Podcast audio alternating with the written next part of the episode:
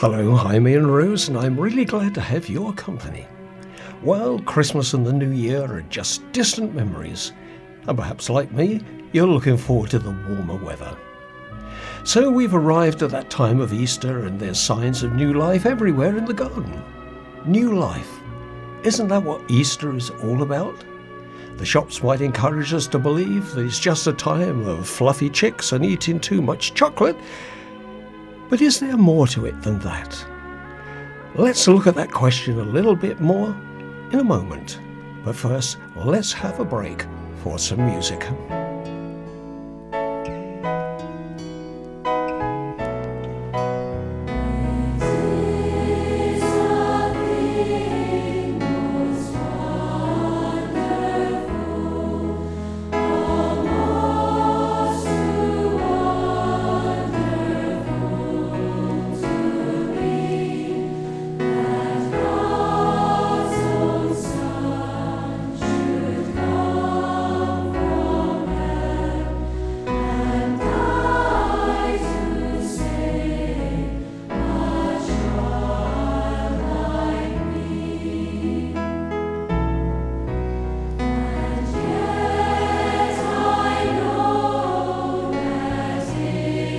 Jesus.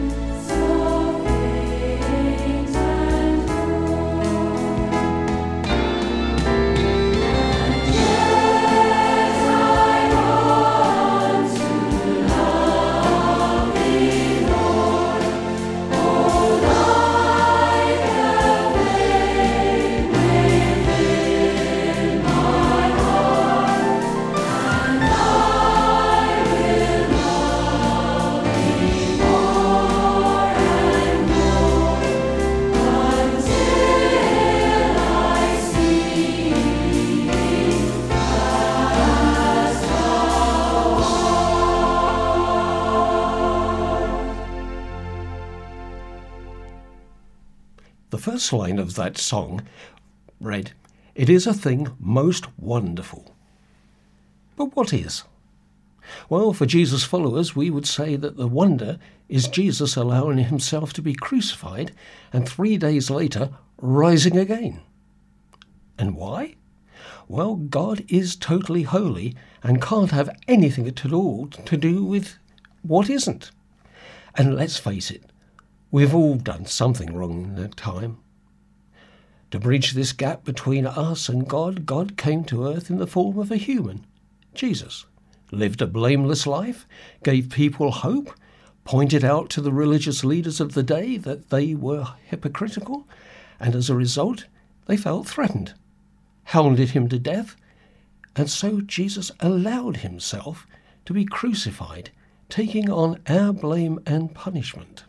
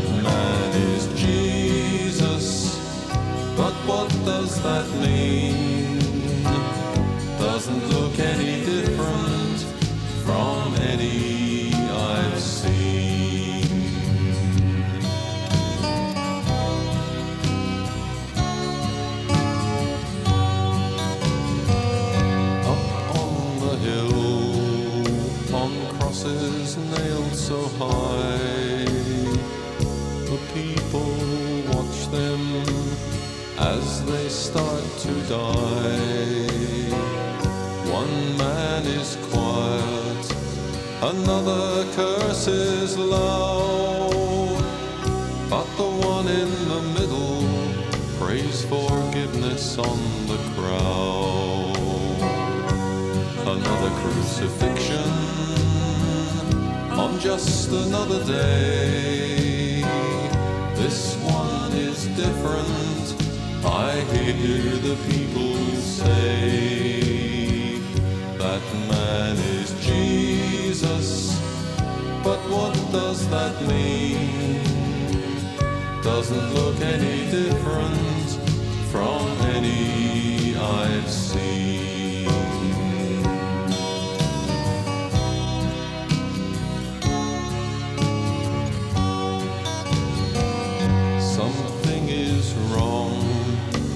The morning's turned to night. Jesus is blessing the prisoner on his right. The earth now shakes as to his God he calls. Surely this man was God's son after all. Another crucifixion on just another day. This one was different, I heard the people say. That man was Jesus, now I know what that means. He surely was different from any I've seen. Another crucifixion on just another day. This one was different, I heard the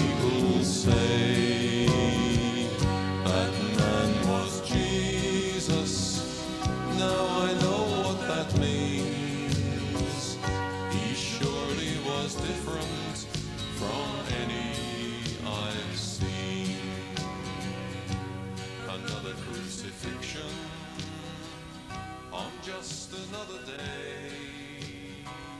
This one was different, I heard the people say. Let's hear how Luke recorded the run up to those dreadful events in his Gospel.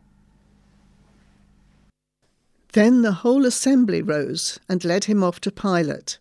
And they began to accuse him, saying, We have found this man subverting our nation. He opposes payment of taxes to Caesar and claims to be Christ, a king.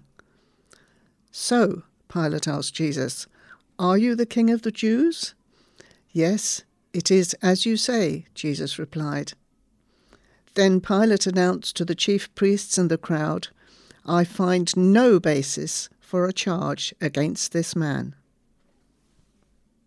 So the crowd, egged on by the religious leaders, weren't having that. They kept on clamouring for the death penalty which only the Roman authorities could order. Luke again. Wanting to release Jesus, Pilate appealed to them again. But they kept shouting, Crucify him! Crucify him! For the third time he spoke to them. Why? What crime has this man committed? I have found in him no grounds for the death penalty. Therefore, I will have him punished and then release him. But with loud shouts they insistently demanded that he be crucified, and their shouts prevailed. So Pilate decided to grant their demand. He released the man who had been thrown into prison for insurrection and murder, the one they asked for, and surrendered Jesus to their will. So Jesus was led off to the place of execution outside the city walls, together with two actual criminals. Let's pause there and listen to Janice Anderson as she reminds us that we should have been the ones crucified not Jesus. I was guilty with nothing to say,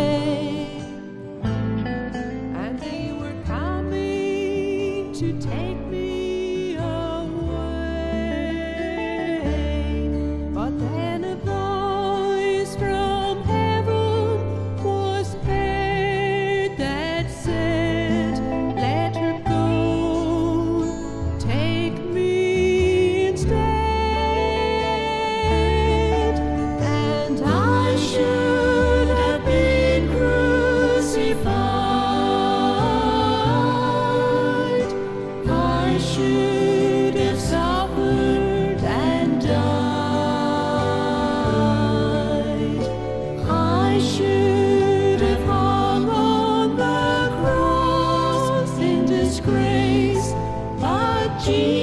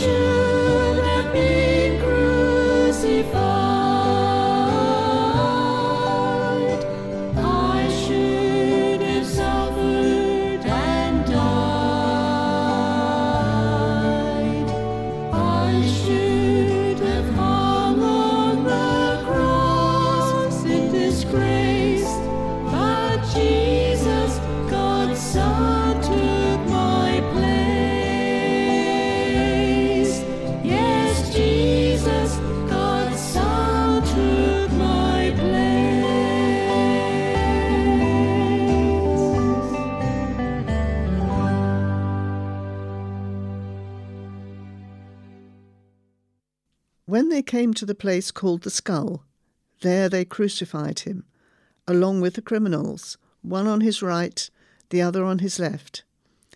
Jesus said, Father, forgive them, for they do not know what they are doing. And they divided up his clothes by casting lots. So, the death and resurrection of Jesus can be seen to be about forgiveness. God forgiving us for all the wrong that we've done. I was recently reading a book on forgiveness, and I have the pleasure now of being joined by its author, the Reverend Dr. Tim Carter. So, Tim, could you please expand on this aspect of Easter celebrations, that of forgiveness? Over the years, I've watched a number of films depicting the life, death, and resurrection of Jesus, and I always find it difficult to watch the crucifixion scenes. Maybe my imagination is just too vivid, but I find it really hard to cope with the depictions of pain and suffering as Jesus is nailed to the cross. Yet it's precisely at this moment that Luke puts on Jesus' lips a simple prayer Father, forgive them. They don't know what they're doing. Who is Jesus praying for? We don't know. Luke doesn't specify this. It, it looks like he's praying for everyone involved in putting him on the cross the crowds who demanded his death, the Jewish and Roman authorities who connived at arranging his execution, and the Roman soldiers who carried it out. And I have to say, it looks to me as if they all knew perfectly well what they were doing, inflicting such wanton cruelty on an innocent man like that. But maybe they didn't realize who they were dealing with. After all, Jesus had warned his disciples that they didn't need to be afraid of those who could kill the body, and then that was all they could do to you. The one you really need to be afraid of, he said, is God, his Father, because he has the power to condemn you to hell after you've died. And so you may well suppose that God would reserve a special place in hell to punish all those who played their part in deliberately torturing his son to death. And yet, Jesus prays that the Father would forgive them. And the miracle is God does. He forgives those who showed his Son no mercy, who showed him no compassion when they crucified him. God responds to all the anger, all the hatred, all the violence that was directed against his Son with grace and love and compassion. Here we see just how unlike us God is. And how do we know that God responded in this way, with forgiveness? Because after his resurrection, Jesus explains to his disciples that they are to share the good news that God is turning people back to himself and forgiving them for what they've done, and the place where they are to start proclaiming this message is Jerusalem, the very city which had rejected Jesus and crucified him. God was forgiving those responsible for the death of his son. But why? Why would he do that? And, and probing a bit deeper, we may want to ask why he allowed Jesus to die in the first place. If God knew it was going to happen, and he most assuredly did, why didn't he prevent it? Why didn't he answer Jesus' prayer in Gethsemane and airlift him to safety? Why let it happen? Elsewhere in the New Testament, we read about Jesus' death being a sacrifice for sin. But Luke doesn't go down that road. I know lots of people believe that Jesus had to die to atone for our sins before God could forgive us, but that's not how Luke sees it. We all know how forgiveness works, and in our experience, it doesn't involve sacrifice or bloodshed. And I think that Luke understood forgiveness in relational terms much as we do. When we pray the Lord's Prayer, we ask God to forgive us as we forgive others. And Jesus goes so far as to say this is something we have to do there's a correlation between how forgiveness works for us and how God forgives us. And forgiveness matters because we all mess up. And if we don't learn to forgive each other, then sooner or later, every single one of our relationships is going to end up on the rocks, leaving us feeling angry, bitter, and hurting people. And, and that's not what God wants for us. Forgiveness matters because our relationships matter, and God knows that. But if I'm going to forgive you, how am I going to get rid of all the anger, the pain, and the grief you've caused me? How can I let that go? And that's where Jesus comes in. Because it's on the cross that he took all our anger, the pain, the bitterness, the injustice and suffering we experience, the hatred and violence of the world. On the cross, he absorbs all of that and releases into the world instead his forgiveness. That's why Jesus died in Luke's Gospel. At the cross, his trauma becomes the source of our healing. His body is broken to mend what is broken in our lives. It's at the cross that God chooses to take the place of the victim. And it's from that place, as the victim of injustice, that God forgives us and releases the liberating power of his forgiveness into our lives into, rela- into our relationships, into the world. That's why Jesus died. That's the powerful, life changing message of Easter. And it's God's good news to you. Thank you so much, Tim. Now we must remember that the crucifixion was not the end of the story, because three days after that dreadful event, Jesus rose again from the dead and later met with his disciples. Now, you might think that he'd have some pretty harsh things to say to them about the way that they had deserted him in the garden when the high priest Centurion came to arrest him. and the way that Peter denied ever knowing him when questioned in the high priest's courtyard. But no, when he miraculously appeared in the room where the disciples were holed up, his first words were, Why are you frightened? And he went on to show them his wounds, ate some fish that they had given him, and explained all the things that had happened were foretold by the old prophets, and that there was forgiveness for all who ask him. And you know, there still is.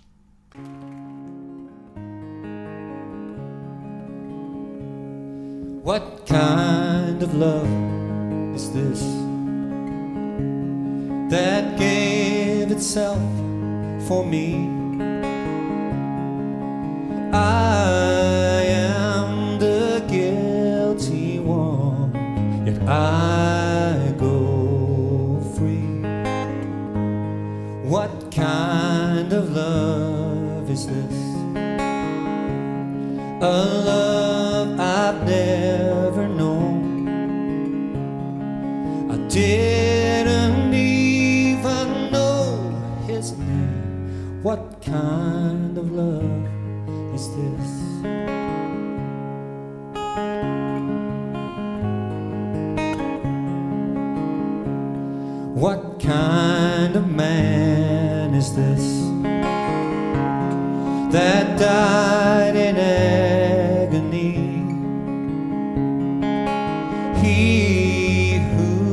Had done no wrong was crucified for me. What kind of man is this who laid aside his throne that I may know the love of God? What kind of man is this?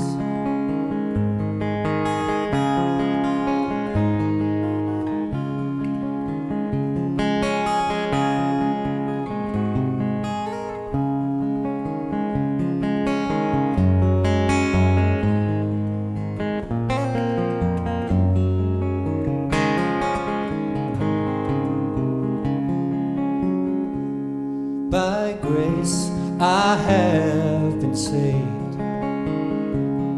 It is the gift of God. He destined me to be His Son, such is His love. No eye has ever seen. No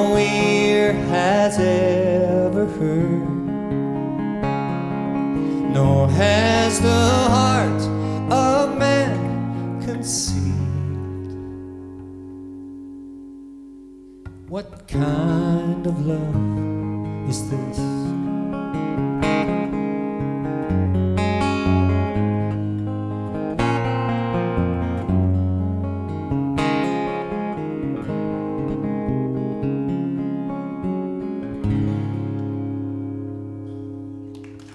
John, who wrote the fourth Gospel, also wrote the letters towards the end of our New Testament that we know now as the letters of John. That would have been ooh, round about the end of the first century. He was in fact encountering some false teaching, and in the first chapter he had this to say about the forgiveness that Christ offers. If we walk in the light, as he is in the light, we have fellowship one with another, and the blood of Jesus Christ, his Son, cleanseth us from all sin. If we say that we have no sin, we deceive ourselves, and the truth is not in us. If we confess our sins, he is faithful and just to forgive us our sins and to cleanse us from all unrighteousness. And we are not to keep that wonderful news to ourselves. It's our task to take it out into the world and share it.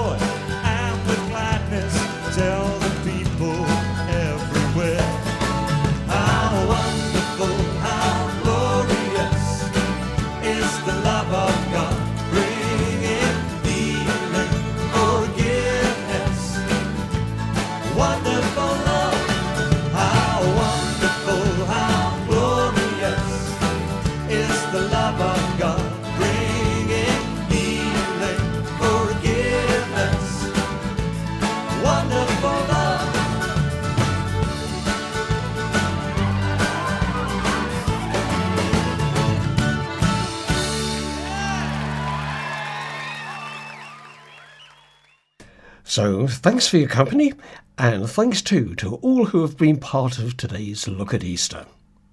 And so a final thought before we part. It's manlike to punish, but godlike to forgive. So until we next meet, may I wish you a very happy Easter.